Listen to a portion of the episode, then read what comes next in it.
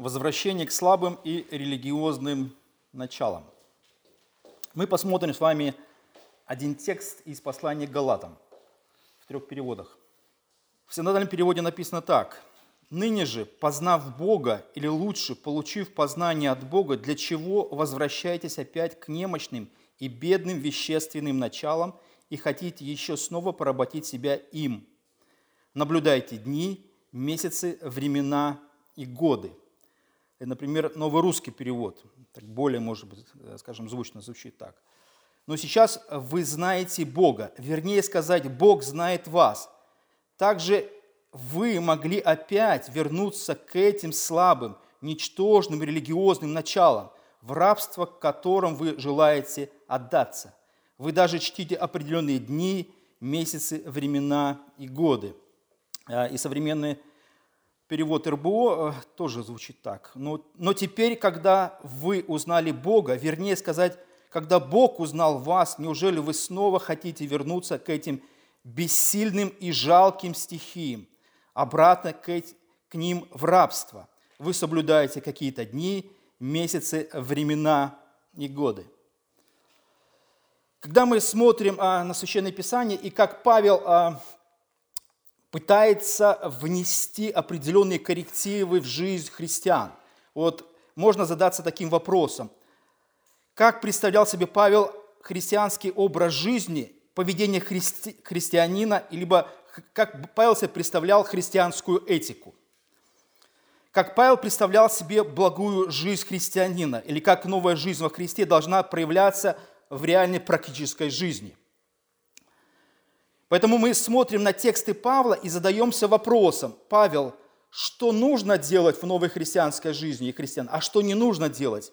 Чем Ветхий Завет отличается от Нового Завета и какие правила перешли из Ветхого Завета в Новый, а что не перешло, и, как, и чем теперь нужно руководствоваться, потому что особенно сложно было для иудеев, для которых было все четко прописано.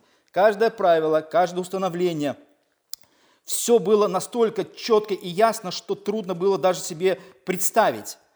Все, что окружало а, любого иудея, это были э, правила, законы, постановления, традиция. И все вот в этом, в этом всем клубке жил любой иудей. И вдруг наступает а, новая эпоха, новозаветная эпоха пришествия Иисуса.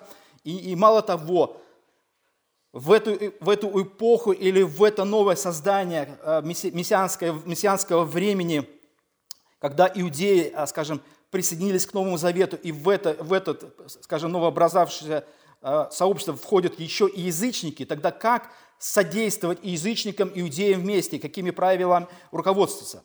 Поэтому, когда мы смотрим на природу этики Павла, мы задаемся вопросом, какие у него были источники, на которые Павел опирался, чтобы сформулировать новые правила для христианской новой жизни и для иудеев, которые раньше чем-то руководствовали, и для язычников, которых вообще не было никакого, может быть, э, даже ветхозаветного руководства, либо они жили только языческой греховной жизнью, поклоняясь идолам.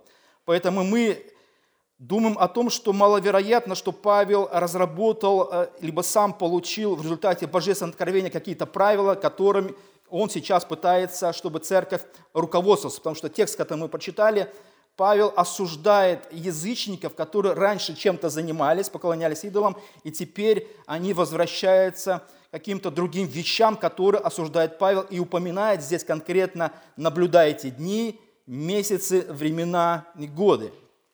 Поэтому кажется очень, скажем, чем, или задаем вопрос, чем Павел руководствовался, определяя вот эти новые правила для новой христианской э, жизни. И мы без сомнения, конечно, можем понять, что э, корни от, э, скажем, руководства Павла, либо то, чем он пытается руководствоваться, является влияние Ветхого Завета. Хотя Павел категорически утверждал в своих посланиях, что для тех, кто во Христе, либо христианская новая жизнь открылась, наступает конец для каких-то правил, связанных с Ветхим Заветом и законом, и с многими теми правилами, которые касались Ветхим, Ветхом Завете. И несколько конкретных примеров, например, и Павел берет из десяти заповедей и переводит это к нормам христианской жизни, но совершенно по-другому это все объясняет. Это смотрим второй слайд. Смотрите, что делает Павел. И мы видим немножко руководство Павел и что он переносит из Ветхого Завета в Новый Завет и как он объясняет и уже даже ветхозаветные заповеди, которые звучали когда-то. Написано так. «Не оставайтесь должниками никому ничем, кроме взаимной любви, ибо любящий другого исполнил закон, ибо заповеди не прелюбодействуй, не убивай, не кради, не лжесвидетельствуй, не пожелай чужого, и все другие заключаются в всем слове. Люби ближнего твоего, как самого себя. Любовь не делает ближнему зла, и так любовь есть исполнение закона. Вот истолкование Павла. Павел берет а, за принцип Нового Завета или правил для христианской жизни и говорит, что новый принцип, которым должны руководствоваться христиане, это принцип взаимной любви. Потому что Павел формулирует, любовь не делает ближнему зла, и так любовь есть исполнение закона.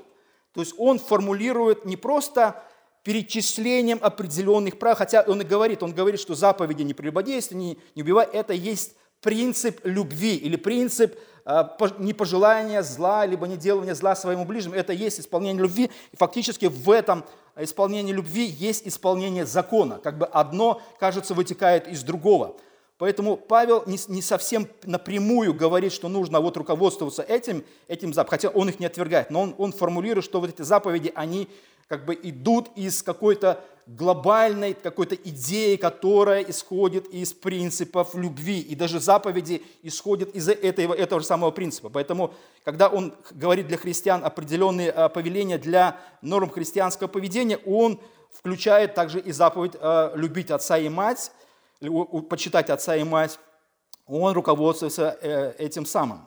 Потому, будучи христианином, Павел все-таки, мы видим, продолжает считать Ветхий Завет книгой, написанной нам в наставление, либо принципы, которые там установлены, христиане могут использовать для новых, скажем, новой жизни во Христе. Однако следует, что отметить, что Павел нигде не цитирует Ветхий Завет достаточно напрямую и говорит, что эти нормы, которые были в Ветхом Завете, являются этическими нормами для христианской жизни. Напрямую такого нет. У нас нет свидетельств того, чтобы Павел считал а, Ветхий Завет или какую-то книгу источником подробных моральных наставлений, которые мне непосредственно нужно было использовать в новой христианской жизни. Мы даже видим проблему, которая случилась в церкви, которая создалась, в новой апостольской церкви, и были еще живы, живы апостолы. И когда в эту церковь вошли язычники, для язычников было установлено всего, тоже язычники задали вопрос, а как нам теперь, язычникам, присоединившимся к христианской церкви, в которой есть иудеи, как нам вместе мирно сосуществовать? И им было выделено, скажем, сформулировано пять правил. Пять правил. Не пять принципов кальвинизма, да, а пять правил тоже там были изначально а, сформулированы. Там не, есть идоложертвенного, там не, есть крови, там не заниматься блудом.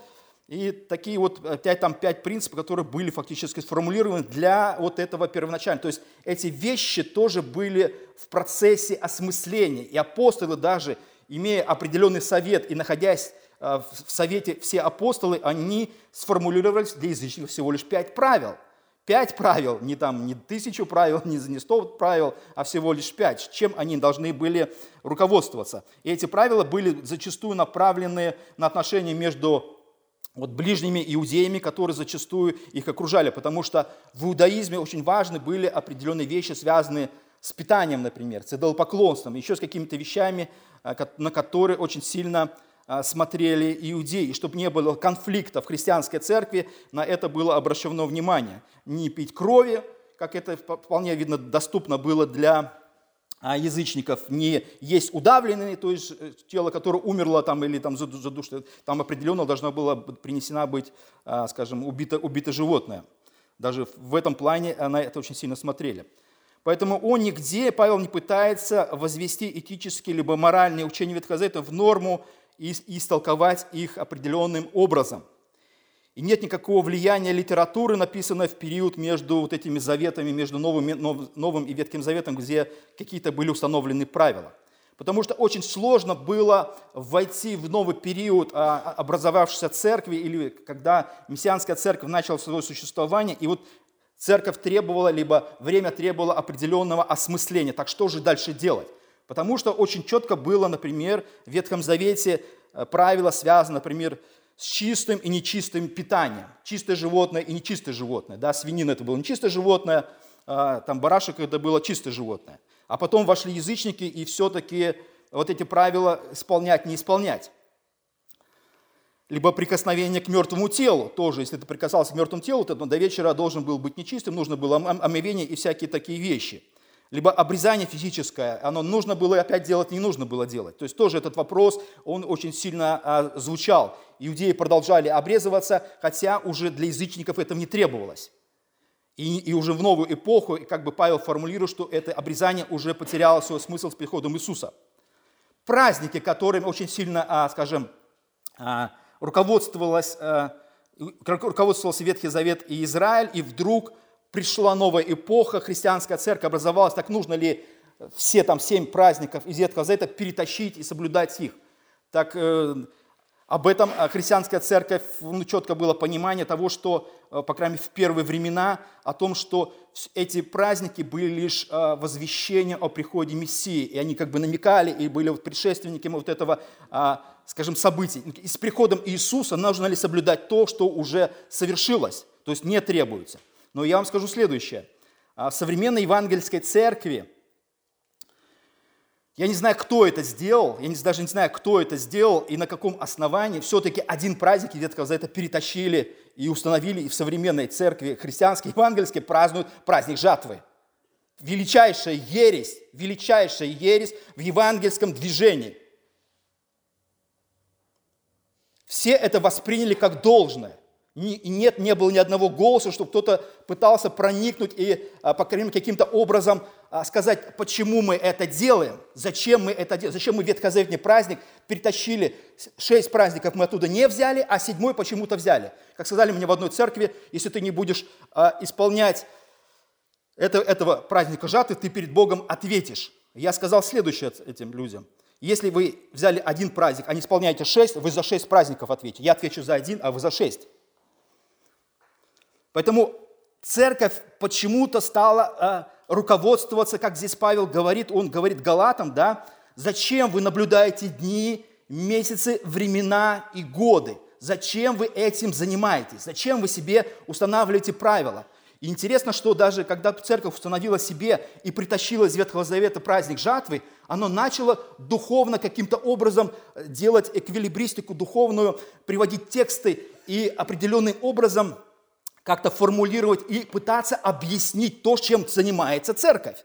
Потому что традиция сильна, восстать против нее очень тяжело, братья, это там пасторы боятся, конфессии, скажем, дрожат перед этим очень, очень сильно, и очень, скажем, большая была бы, может, реакция, и ни, ни одного здравого голоса в евангельской церкви просто я никогда не слышал. Все просто это воспринимают на уровне должного.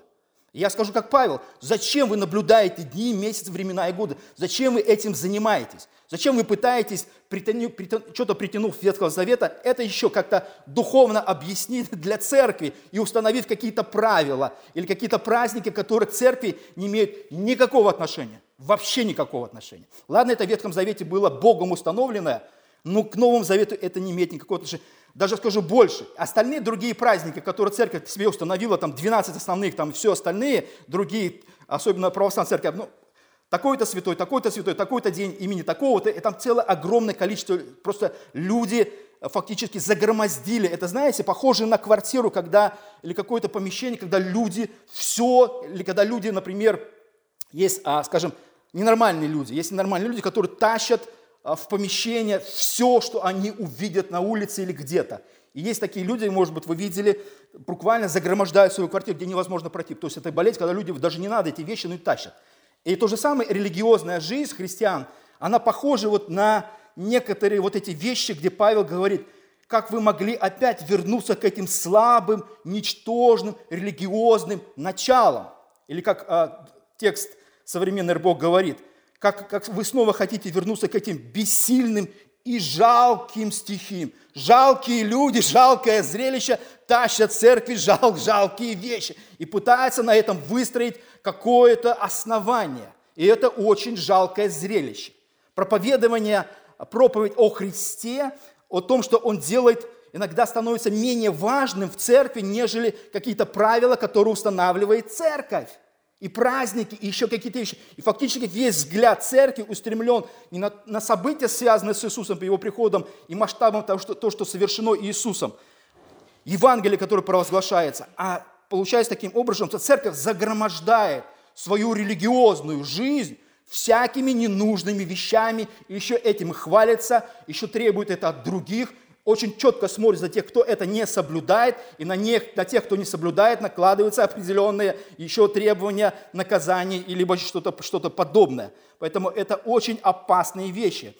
Это происходило в Галатам, но я скажу, это точно так же относится к современной церкви, православной, католической, протестантской, какой угодно. Люди так устроены. Люди привыкли тащить в религиозную жизнь вещи, которые к ней не имеют никакого отношения. Люди хотят иметь э, вот эти ненужные вещи. Статуэтки, вазочки, цветочки. И у нас дом загроможден, если так понять. понять да, что мы как-то украшаем, оно может как хорошо, красиво, эстетически. Но если так понять, что эти вещи э, ну, мало что приносят, скажем, какую-то пользу. Больше какой-то эстетики, чем э, тем, чем мы пользуемся. И зачастую иногда а, случается так, что мы начинаем это разгромождать, убирать, потому что мы понимаем, что это не приносит никакого смысла, потому что мы а, тратим время, средства э, и выделяем особые места для вот этих, вот этих вещей. Поэтому понятно, что Павел не пытается заместить, может, ветхозаветный закон новым христианским сводом этических правил, но с другой стороны он а, придерживается ряда твердых убеждений по поводу правильного христианского поведения. И мы видим, что Павла нет вот четких вот этих а, формулировок, но тем не менее он, а, скажем, действует из принципа определенных, а, скажем, не, правил, а, скажем, таких установлений, которые являются для церкви обязательным, потому что даже Иисус сформулировал закон следующим образом. «Возлюби Господа Бога всем сердцем твоим и ближнего, как самого себя». И в этом закон, вот в этом закон, вот в этих двух принципах строится – Поэтому источники этих э, мыслей Павла основаны на Ветхом Завете, но при этом мы видим, что Павел, когда в церковь вошла, вошли язычники, он еще и начинает пользоваться термином совесть. Совесть – это внутренний закон, установленный Богом, написанный в сердце любого рожденного мир человека, где совесть является вот этим мерилом, либо критерием божественных правил поведения человека, который появляется в мир. Поэтому термин «совесть» – это чисто греческое слово. К иудаизму оно имело никакого отношения. Поэтому Павел как бы берет и, и ветхозаветные принципы, берет и принцип совести для язычников, и таким образом определяет и доверяет Богу, что он говорит даже в римлянах, что язычники, не знавшие Бога, поступают через совесть по Божьему закону. То есть они делают это, э, потому что Бог направляет скажем, их через совесть, и, и они действуют подобным образом. И не нужно, а, скажем, не доверять Богу в этих вещах. Поэтому Павел, используя эти, эти, эти, скажем, нормы этического поведения, чтобы выразить свое понимание того, как должен жить а, христианин. Поэтому мы смотрим на текст, который, с которого вы начали, и там есть определенный контекст, контекст того, о чем говорит Павел. Вот Речь идет о Галаты. Галаты – это язычники, которые вошли э, в христианскую церковь. И Павел э, э, говорит в 8 стихе им следующее. «Но тогда, не познав Бога, вы служили богам, которые в сущности не боги». Это, этого текста нету. Это 8 стих до, до 9. Павел говорит, но тогда вы, не познав Бога, вы служили богам, которые в сущности не боги. И потом говорит, но ныне же, познав Бога или лучше, получив познание от Бога, для чего, возвращаясь опять к немощным и бедным вещественным началам, хотите еще снова поработить себя им. Наблюдайте дни, месяцы, времена и, годы. А, он, а Павел объясняет тоже общий принцип а, существования человека в религиозной сфере. Когда язычники жили, поклоняясь лжебогам, он говорит, они находились в состоянии вот этого рабства невежеству – Потому что идолы – это ничто, это ложные боги, их не существует. И люди были фактически порабощены вот этими несуществующими ложными богами. Они как бы были в рабстве. А потом Павел говорит, когда вы приобрели новую жизнь во Христе, вы стали христианами, вы присоединились к христианской церкви, вы почему-то опять пытаетесь найти для себя, для своей жизни вот эти некие опоры, которые для вас будут очень важны. Вы будете осмысливать себя как частью вот этой церкви. Поэтому для, а как себя осмыслить? Не просто веру во Христа и Евангелием. Этого, как кажется, людям не хватает. И люди начинают искать более второстепенные вещи и возводить их на главную, может быть, вершину своего христианского поклонения Богу. Потому что людям необходимо по сущности вот эти вот безделушки, которые мы загромождаем всю свою жизнь. У нас огромное количество вещей, огромное. Или посмотрите на свой дом, у нас огромное, просто сотни и тысячи вещей, которых мы в себя окружили. Раньше этого, ну, потому что промышленность была так развита, и мир был по-другому устроен, не было этого всего. Там была какая-то вещь, которой люди дорожили. А сейчас у нас там сотни книг, у нас тысячи предметов, у нас столько вещей, у нас столько всего, что нас, мы загромождаем. И фактически это окружает и, может быть, влияет, или сущность греховной человеческой природы таким образом так устроена. И человек требует от себя определенного, скажем, установления вот этим всем вещам, потому что э, в религиозной жизни люди должны вот наблюдать. Ладно, когда Иисуса не было, это, это вещи были связаны с его приходом, может, люди, особенно евреи до сих пор, это важные вещи. У них такая-то неделя началась, такая-то неделя началась, такая-то неделя началась. Потом праздники начались, Пасха. Вот, кстати, Пасха-то отменилась, ее-то ее не существует, ее нету. Все, Пасха – это фактически предшествие Христа. И на сегодняшний день и христианская церковь всегда существовала без Пасхи. Ее даже вот христианская Пасха, которую мы празднуем там раз в году, ее не существовало на протяжении многих столетий. Ее просто не было. Физически не существовало. Церковь ли собиралась в воскресенье, первый день, это было достаточно, потому что это было днем, а, скажем, почтения к воскресшему Иисусу, и тогда было собрание. Все остальное нет. Потом церковь что сказала? Что-то мы как-то бедно выглядим. Что-то как-то у нас мало каких-то вещей, а, определяющих нас. А давайте вот это, а давайте вот это. А давайте... Начинали загромождать себя религиозными вещами. Я скажу, и Рождество это тоже внесенное, привнесенное, через только 10 там, столетий начали, фактически внесли э, в календарь и начали это делать. Церковь нормально существовала без э, Рождества 10 столетий, и все нормально было. Но потом почему-то им захотелось, что вот нет, давайте это превознесем и сделаем из этого культ. И сделали из этого культ, сделали елку, сделали праздник, подарки и все остальное. Фактически церковь вот вокруг этого сказала, вот, теперь мы осмысливаем и ощущаем себя церковью. На основании чего? Потому что елка у нас, потому что у нас праздник, а не потому что у нас Христос, который дает все. И вот, вот эта попытка все время впрыгнуть, э, скажем, и не понять, что дарованная свобода во Христе, она определенным образом регулируется, и человеку достаточно для христианского образа жизни всего лишь этого, каких-то установлений и взаимоотношений между Богом и людьми. Но люди почему-то желают и пытаются зафиксировать а, свою религиозную деятельность в виде каких-то святых дней, в виде святой, святой пищи, в виде каких-то булок, яиц, и всего чего угодно люди только не пытаются это сделать и возводят это важное – на важнейшие вещи, связанные почему-то с Богом.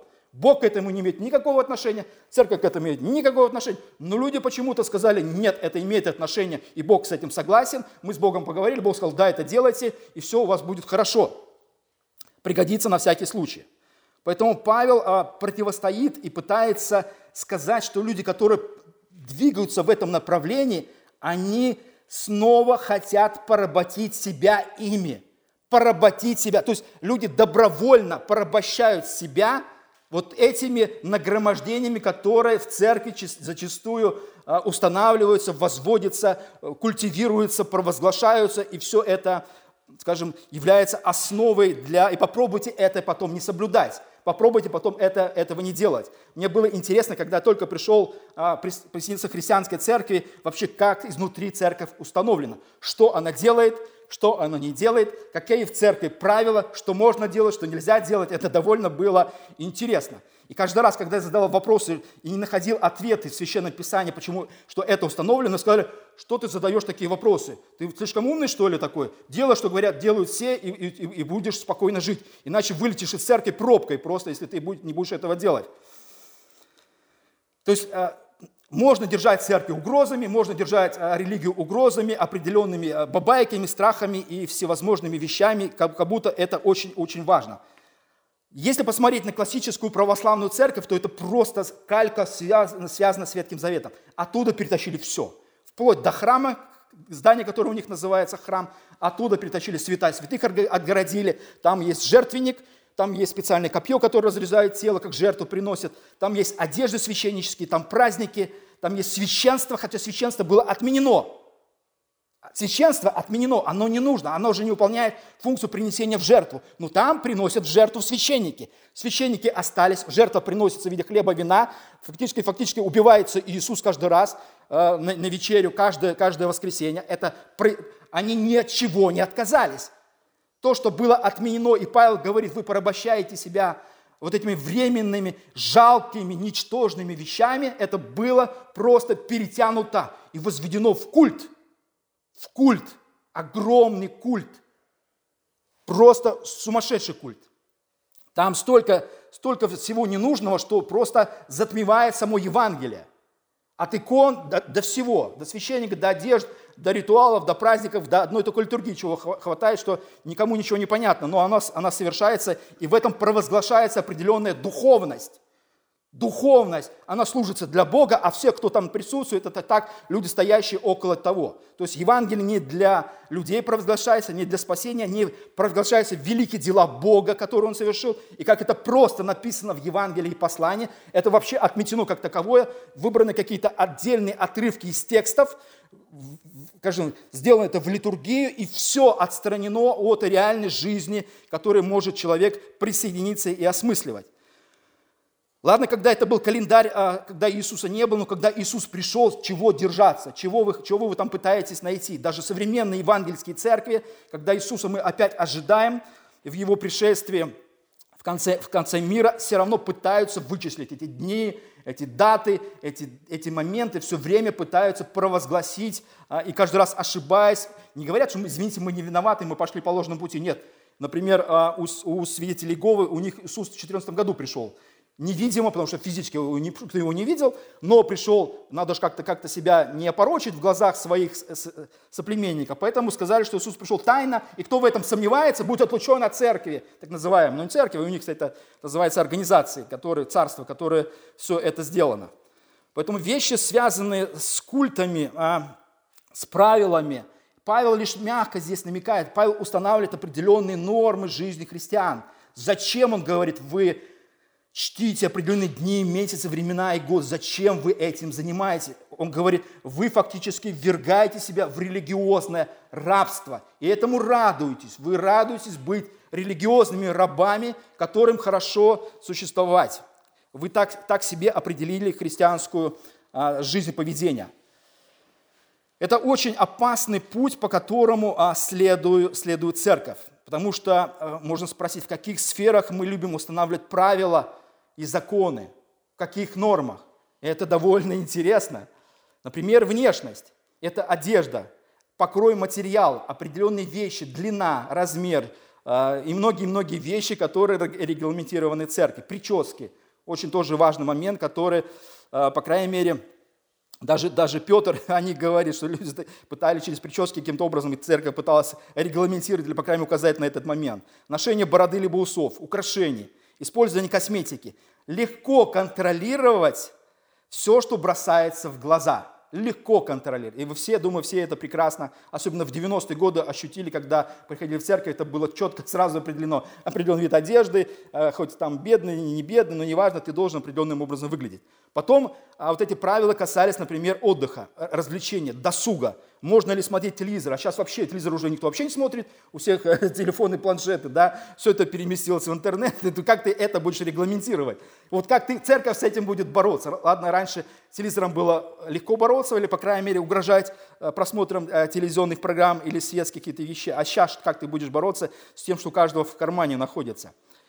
Нельзя какие-то книги читать, например, э, светские, нельзя читать, это греховно, неправильно, или еще что-то вот, что вот подобное, тоже на, на, накладывать ограничения.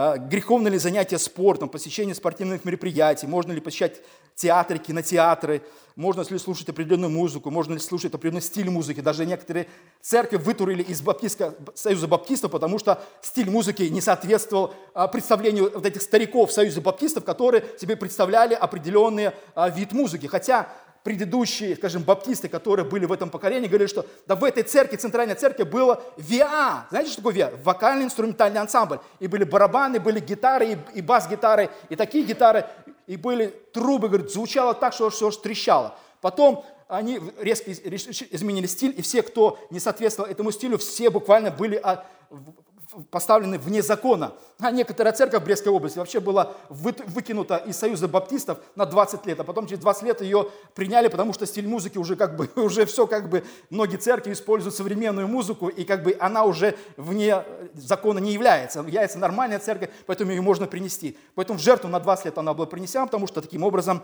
пытались установить правила в церкви. Методы поклонения, формы собраний, количество и продолжительность проповеди, архитектура, архитектура молитвенных домов, зданий, всего вот этого, все, что существовало. Методы евангелизации, христианские праздники, количество постов, бесконечное количество правил и всяких вещей, которые а, требовали. Количество текста, прочитанных в день.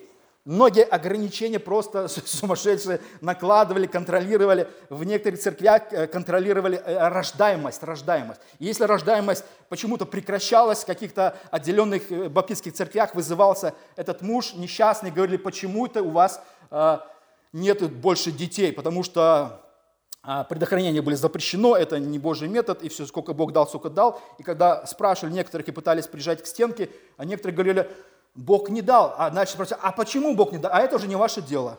А это уже не ваше дело, что происходит уже в спальне. Поэтому все эти вещи пытались проникнуть. Фактически была следственная такая э, евангельская братская группа в отделенных церквях, и многие уходили оттуда, потому что пытались регулировать рождаемых в церквях. Если что-то кто-то не рождался, это фактически человек мог вылететь из этой церкви пробкой, потому что что-то рождаемость остановилось. Значит, ты греховный, значит, ты неправильно чем-то там занимаешься, женой неправильно о чем-то думаешь, поэтому нужно тебе вставить, э, скажем, хороший ремень, чтобы ты начал правильно, правильно думать. Поэтому все эти вещи, они буквально, скажем так, вторгаются в нормальную жизнь христианской церкви, где налагаются определенные вещи. Нам даже когда мы, скажем, учили в семинаре и задавали подобные вопросы, а, наш преподаватель сказал, все, что касается спальни, это чисто э, дело мужа и жены никакой нос туда не должен суваться, ни пастора, ни, ни дьякона, никакой организации, никаких священников. Ни... Это чистое дело между мужем и женой. И церковь там не имеет никакого отношения к, к этим э, э, регулированиям. Или, например, как говорили, как планировать семью. Пастор сказал, колчан должен быть набит стрелами. Фактически берется текст Ветхого Завета, э, должен быть мальчиков, куча, огромное количество, берет текст из Ветхого Завета, и ты должен, должен набивать этот колчан даже вплоть до смерти жены. Если она же не может рожать, но она должна рожать, неважно, даже если она помрет при, при родах. Это абсолютно не бралось в расчет. И до сих пор я это, эти вещи слышу, что неважно, абсолютно это не берется женщина в расчет. Можно рожать, не может рожать, она должна родить, а если умрет, ну умрет, и ничего страшного, она возьмет другую себе вместо этой, и она будет растить его детей.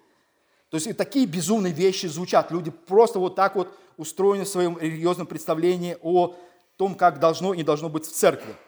Поэтому стремление а, фактически пытаться установить какие-то правила и повеления в церкви – это фактически ну, посягательство, я скажу, посягательство на а, свободу христианской, христианской жизни. Потому что почему-то многие церкви зациклены, зациклены даже в своих проповедях на этом. У них проповеди касаются – косынок, одежды, поведения. Вы посмотрите, например, чем отличается э, протестантская э, армянская церковь от э, церкви кальвинистской. В кальвинистской церкви фактически звучит Евангелие.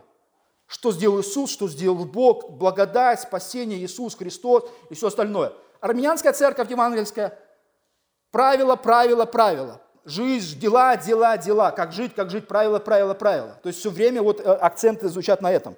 Да, можно сказать, что и э, в кальвинистской церкви, она, может, где-то больше надо делать упор на какие-то определенные, ну, принципы, по крайней мере, принципы, как устанавливает этот Павел.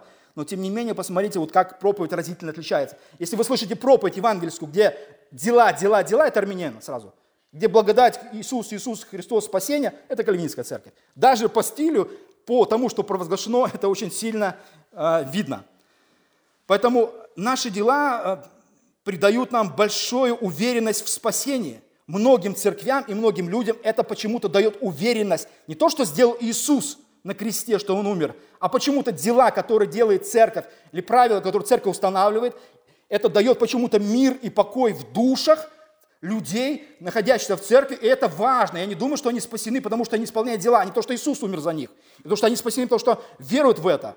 А почему-то эти дела успокаивают почему-то э, души церквей и христиан. И они думают, что уверенность может быть основано на вот этих каких-то внешних вещах, праздниках, установлениях, правилах и бесконечной какой-то глупости, которую церковь практикует э, в своей жизни. Поэтому правило – это не спасение, это, это лишь определенные вещи, которые поработили церковь, вынесли туда определенный хаос, мятеж и абсолютно какие-то вещи, связанные с, с какой-то религиозной глупостью, которые Павел описывает, говорит, зачем вы себе, зачем вы это делаете? Зачем вы делаете эти жалкие, ничтожные люди, жалкие, ничтожные вещи вы себе, вы себе возводите в культ? Вы пытаетесь им, им соблюдаться. Поэтому даже язычники, которые в Галатии пытались отойти от греховной, может какой-то, а, скажем, своей жизни, и некоторые говорят, что они пытались вернуться а, в образ жизни иудеев, у которых были правила, у них уже были правила, давайте присоединимся к тем, у кого есть правила. Но некоторые даже иудеи, когда толкуют этот текст по Галатам, мне говорят следующее. Скорее всего, это не касается религиозной жизни Ветхого Завета, это, конечно, язычники начали практиковать свои старые праздники. Какие у нас старые праздники, которые, или новые праздники, которые сегодня практикуют? День матери. Опа, не было этого дня, да? Давайте сейчас День матери. В одной из церквей, которая у нас буквально через пару километров, там проходит собрание. Значит, там будут стихи, там стихи, там э, песни, там проповеди. И церковь собралась в День матери. В День С какого отношения церковь имеет День матери? Вот какого? Это какая-то глупость. Или давайте День влюбленных практиковать. Давайте день 1, 1 там какой-то мая, да, что там, 7 ноября у нас, что у нас, Новый год, давайте все это еще притащим в церковь, а, а церковь тащит это. В церковь, которую я люблю, куда я езжу постоянно, там 8 марта – это культ. Понимаете? И все говорят, нормально, попробуйте вы сопротивляться э, этим вещам. Поэтому многие глупы, глупости просто совершаются, и это просто недопустимо.